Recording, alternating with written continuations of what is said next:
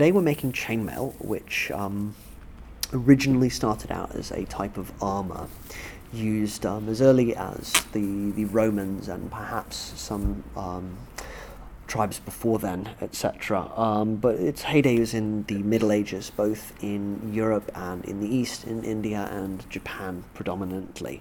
Um, so we're looking at how to make both the traditional armor, both Eastern and Western, and all sorts of um, ornamental patterns for chains and chokers and bracelets and necklaces and all sorts of things. My name is Antonio Garcia and I'm the community coordinator for the Makespace. Uh, the Makespace is a, an initiative by the Faculty of Engineering for UCL students and staff, both uh, academic and non-academic and alumni, to provide a space and equipment to allow just free-form creation um, it's very much, if you've heard of the, the maker movement and hacker spaces and these sorts of things, it's very much along the similar lines as that. So the idea is to get uh, sort of cross-pollination, if you will, of people of all sorts of different disciplines and to provide essentially uh, a communal workshop for people to just build stuff because it's fun Today I'm working on chainmail. I tried hand uh, winding some of my own rings because they've got a lovely pretty red wire that I wanted to try some of. So I wound some of my own, cut them up and I'm just trying to do a Japanese style weave. I don't have a lot of time so I'm going to just make a little piece, maybe some like hand jewellery or something small and dainty. It is very easy to make. Um, you basically get wire and you make rings from the wire and then um, the rings you stitch together in various patterns. It's a sim.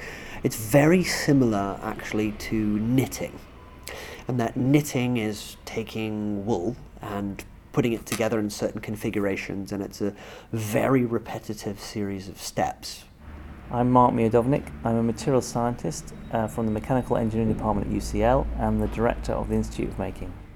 Yeah, I mean, universities um, traditionally have done a lot of um, thinking and done a lot of writing and and sometimes you can persuade yourself that thinking and writing and talking about those things is the full complement of intellectual activities but actually making making is a way of thinking too and I think that's really what the key is to the make space which is that making prototypes take things, taking things apart creating new things is a, is, a, is a different way of exploring the world and um, that's what it's all about.